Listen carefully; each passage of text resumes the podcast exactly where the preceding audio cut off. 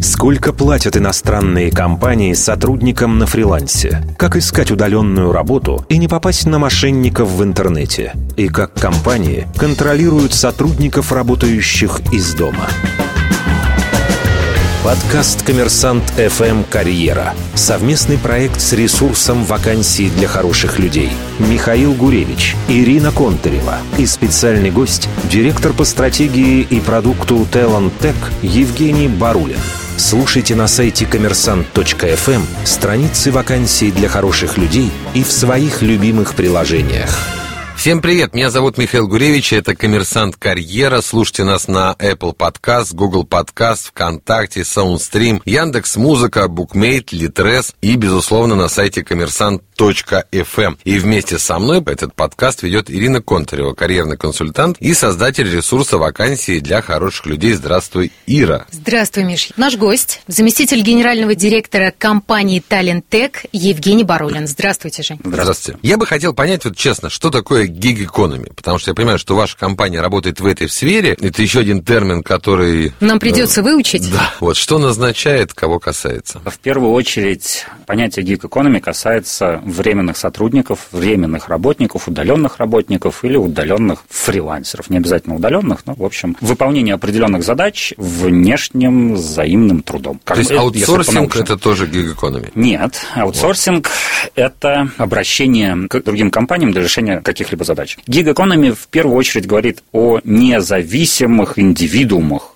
которые привлекаются для того, чтобы сделать Те, свои кто, задачи. кого согласно российскому законодательству мы называем ИП или самозанятые. В юридическом статусе, да. Евгений, у вас в компании две платформы, которые угу. предназначены для удаленных сотрудников. Вот расскажите, чем они отличаются вообще, да, и чем могут быть полезны нашим слушателям. Это так большая компания, скажем так, группа компаний, в которой есть несколько направлений. Одно из ведущих направлений – это образование. Вы знаете, там Нетология, Фоксфорд входят в периметр Тарентек. Есть направление сервиса, направлено на самозанятых фриланс, и это две платформы «Ремонтник» и FL, и направление HRTech. Это различные инструменты для э, развития сотрудников. И по большому счету мы говорим о развитии талантов, развитии людей для того, чтобы они жили лучше, выполняя лучше свою работу в разных своих формах, будь он самозанятый, фрилансер, сотрудник или просто обучающийся человек, который хочет повысить качество своей жизни. И если мы говорим про направление сервиса, вот у нас есть две платформы, резюме PFL, на самом деле очень похожи с точки зрения исторического развития, они были первыми на российском рынке, каждая из платформ там, больше 13 лет. FL – это про digital-специалистов, все, что можно создавать, скажем так, интеллектуальным трудом в удаленном формате. И ремонтник – это непосредственно исполнители, ремонтники, мастера, сантехники, электрики, которые, условно говоря, приезжают на выполнение ваших каких-то заказов. Муж на час. Муж на час и не только, да. Скорее, ремонтник – это муж на час, который не за час, а за неделю там бригада построит вам баню или дачу, или отремонтирует квартиру. Но муж на час тоже. Слушайте, ну есть большое количество сервисов, не совсем подобных вашим, угу.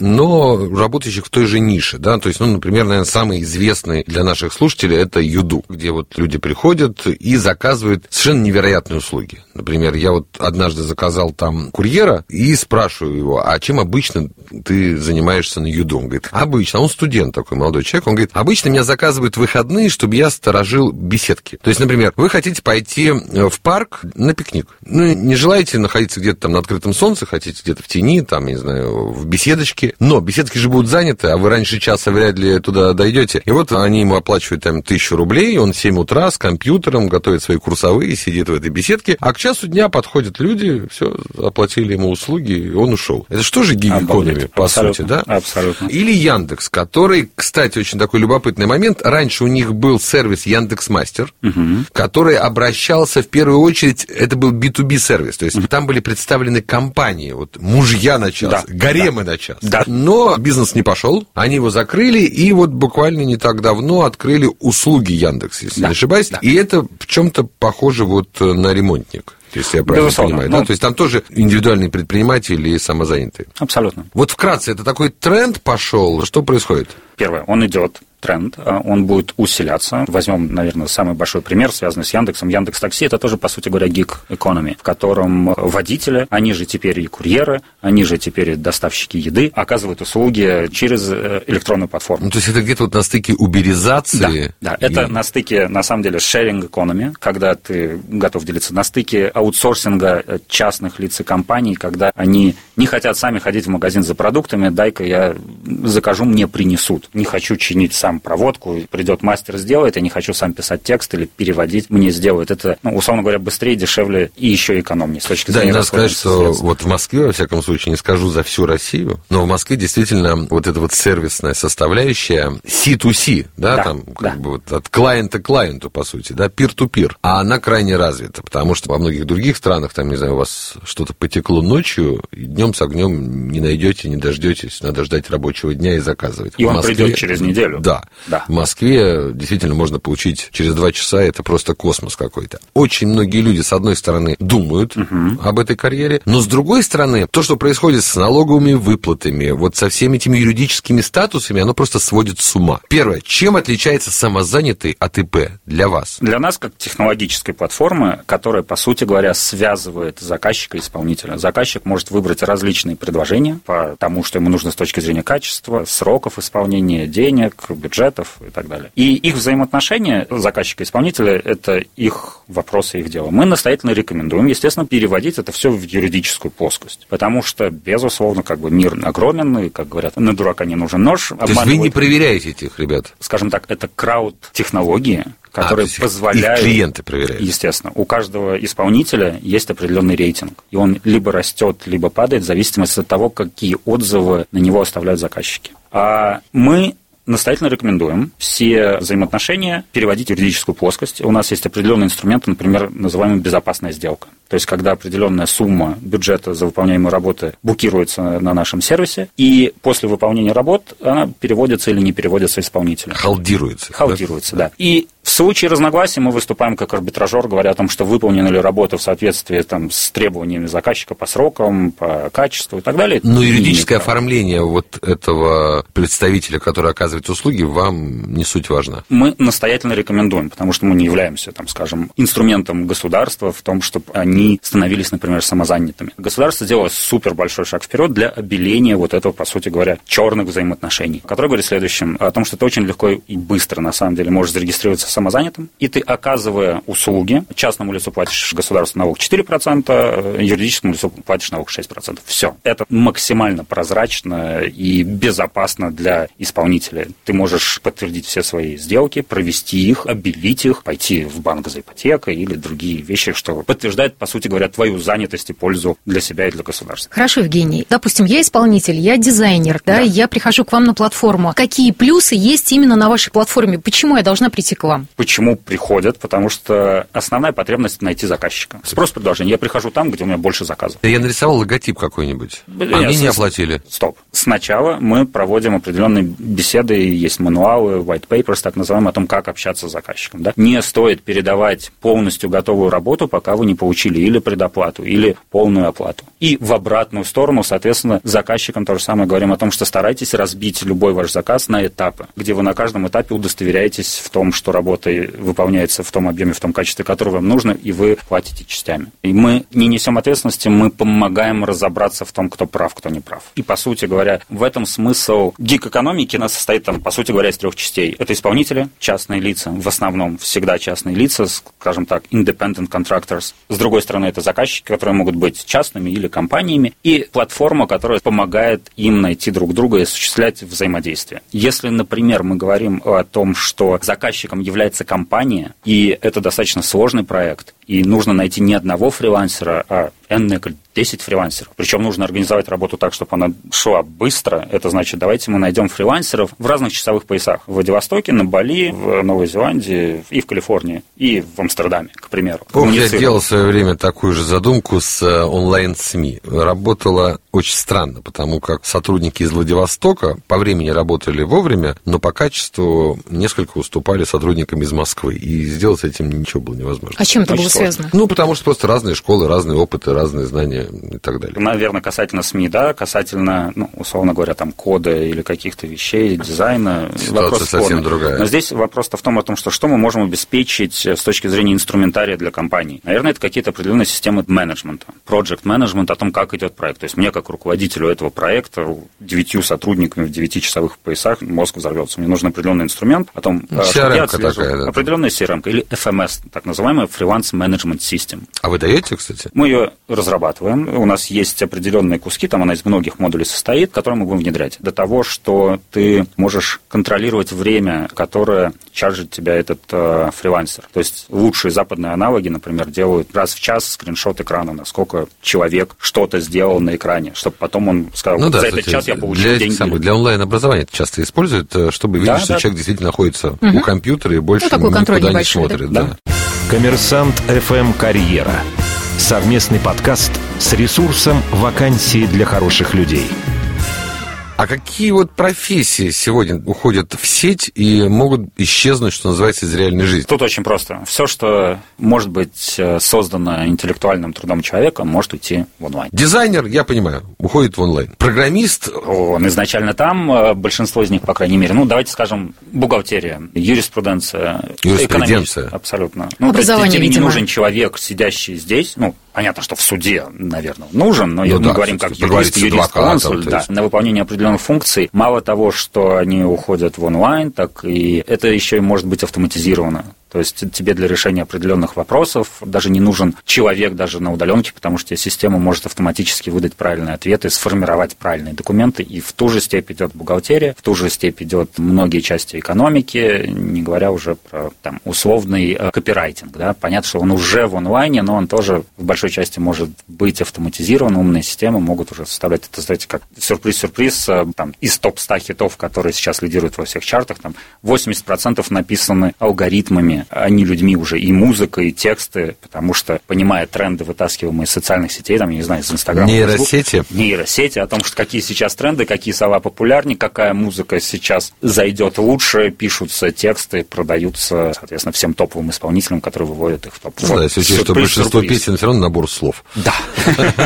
Женя, а вот на ваших двух площадках самые популярные, три самые востребованные специальности. На кого пойти по- поучиться? Это, безусловно, все, что связано с э, дизайном. Причем дизайн веб-интерфейсов и дизайн, условно говоря, там, полиграфии, э, логотипов. Это программирование, программирование сайтов и программирование мобильных приложений. И большая часть копирайтинга, причем разного. Ну, собственно, написание текстов для SEO-оптимизации, для СМИ различных так далее. Вот это, наверное, топ-3 профессии в, там, скажем, удаленной digital сфере. Если говорим про ремонтник, то это скорее такие комплексные услуги. То есть, если мы старательно идем в эту нишу не просто там муж на час, а там ремонт квартир, да, то, соответственно, это связано с ними электрики, сантехники, маляры. Тут нельзя выделить Вот тут без одного. работы не останешься, да, если владеешь этой специальностью. Абсолютно. В принципе, и в мире, и в России еще в меньшей степени, на самом деле, из вот фрилансеров только меньше 10% находят себе работу на таких электронных площадках. Потому что если, условно говоря, руки из правильного места растут, то включается сарафанное радио. А давайте о зарплатах поговорим. Тут тоже есть такой интересный момент. Ну, например, с техникой, да?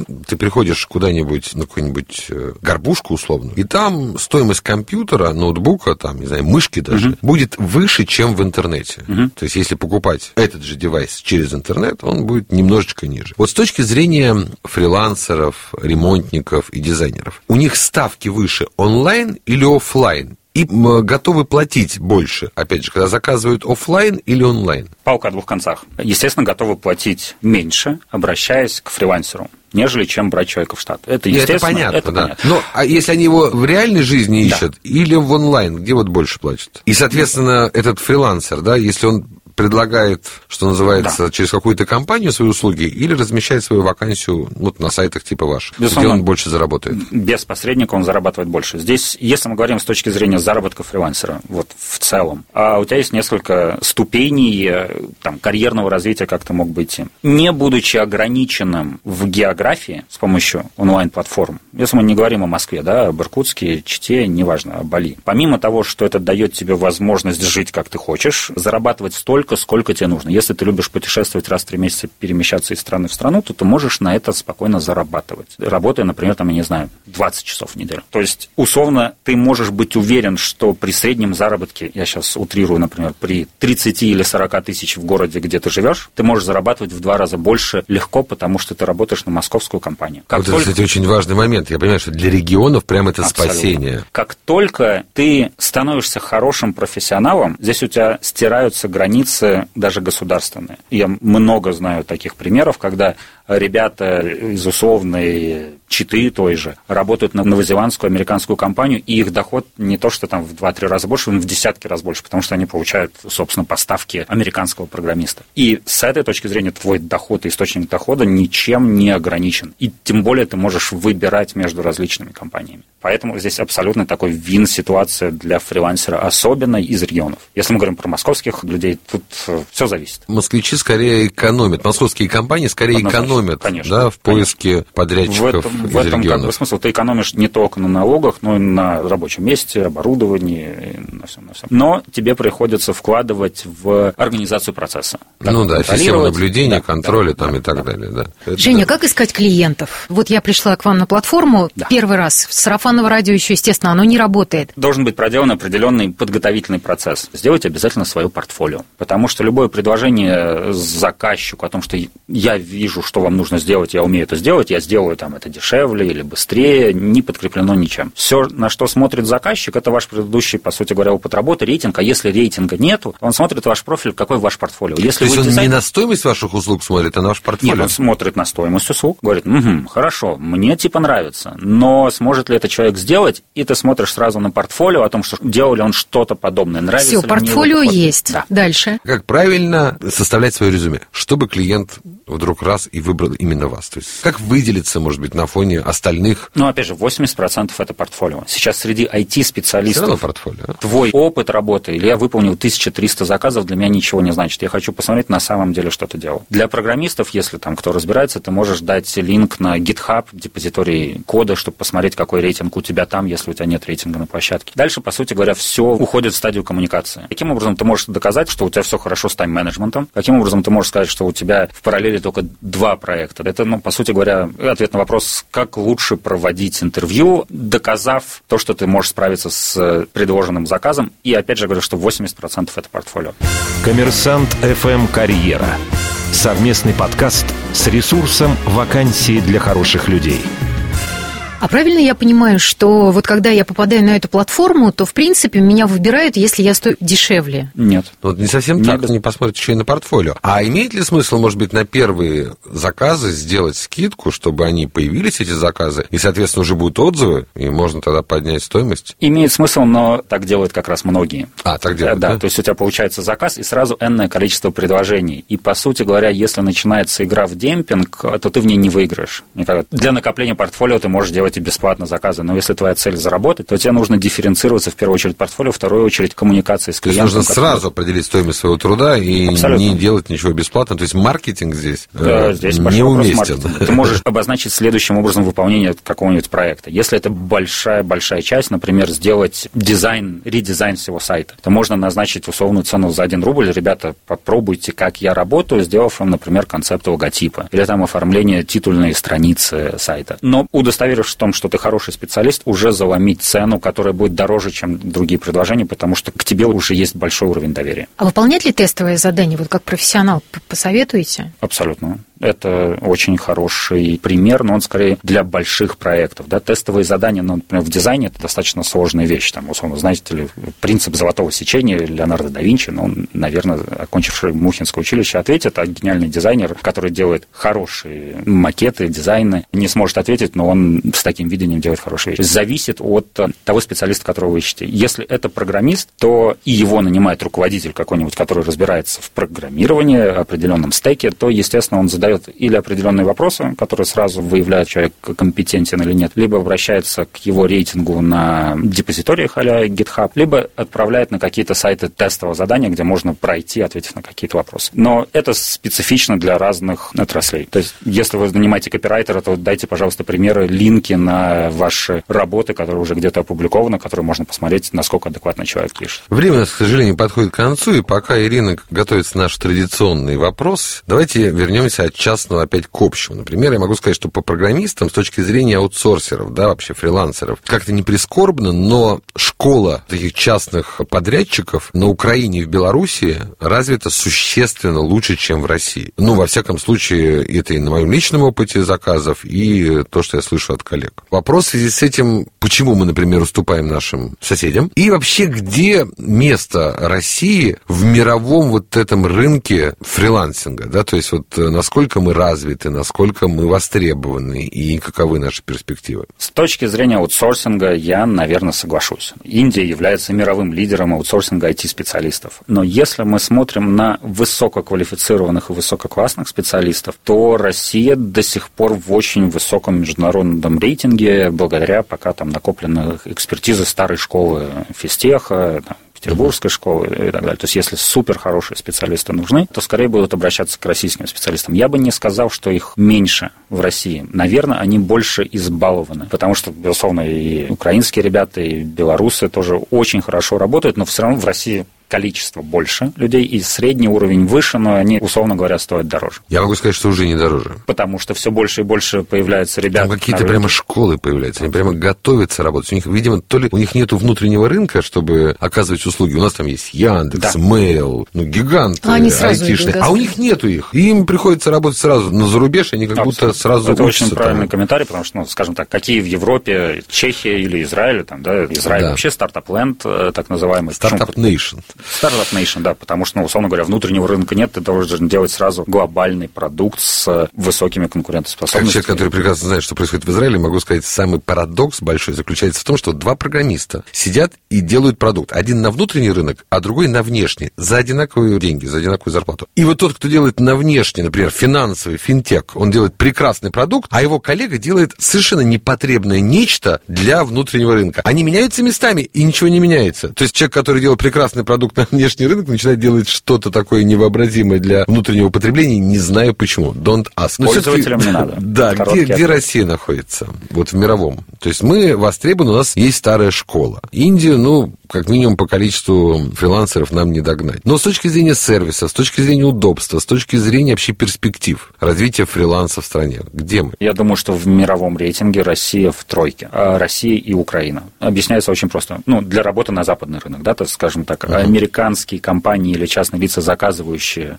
фрилансеров или обращающихся к работе фрилансеров выбирают Россию и Украину там на втором-третьем месте. Потому что качество работы намного лучше, продуманней, чем при обращении в ту же Индию, даже если тебе приходится платить дороже за российского или украинского или белорусского разработчика. То есть в целом мы на очень хорошем уровне до сих пор школа, до сих пор там развитые мозги, до сих пор, скажем так, стремление к решению сложных задач, потому что для индусов четко прописанное ТЗ, шаг вправо, шаг влево. Расстрел. Расстрел, да. И вот что сказали, то и делают. Наши такое иногда кодят, что да, их не просишь. Кодят, но ужас просто. Компаниям ужас. приходится обращаться в таких случаях, и скорее российский, украинский, белорусский псевдо-СССР школа побеждает. Евгений, мы почти всегда спрашиваем, порекомендуйте нам, пожалуйста, какого-то крутого профессионала, который придет в следующий раз на ваше место и расскажет что-то такое о карьере, о бизнесе, что больше нигде не услышишь? Кого порекомендуете? Есть такие люди? Ну, раз мы в тематике фриланса, гик-экономики, безусловно, мне было бы интересно послушать ребят с Юду, например, Алекса Гидерима, Отлично. Авито, которые делают большую работу Авито-услуги, Авито-сервисы. Безусловно, кого-нибудь с Яндекса по услугам, по такси,